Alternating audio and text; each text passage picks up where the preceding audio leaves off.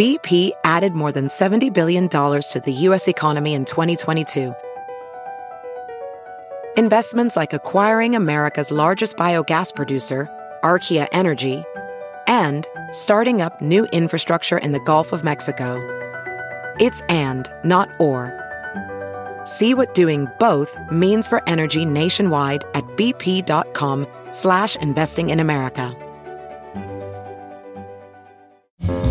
It's Merriam-Webster's Word of the Day for October 16th.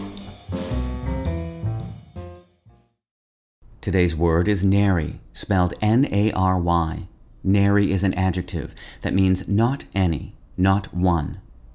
Here's the word used in a letter by Flannery O'Connor.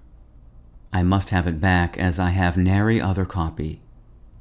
The word nary, often used in the phrase nary a to mean not a single, is an 18th century alteration of the adjectival phrase ne'er a, N-E apostrophe E-R, a, in which ne'er is a contraction of the word never.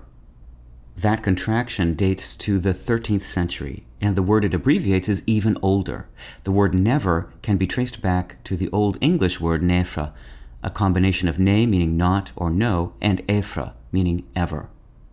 Old English ne also combined with a meaning always to give us ne, the Old English ancestor of our word no.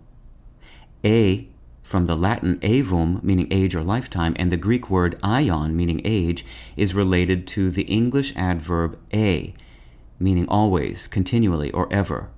This aye, a, y, e, is unrelated to the more familiar word aye, spelled the same way, which is used as a synonym of the word yes.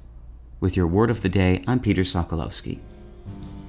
Visit Merriam-Webster.com today for definitions, wordplay, and trending word lookups.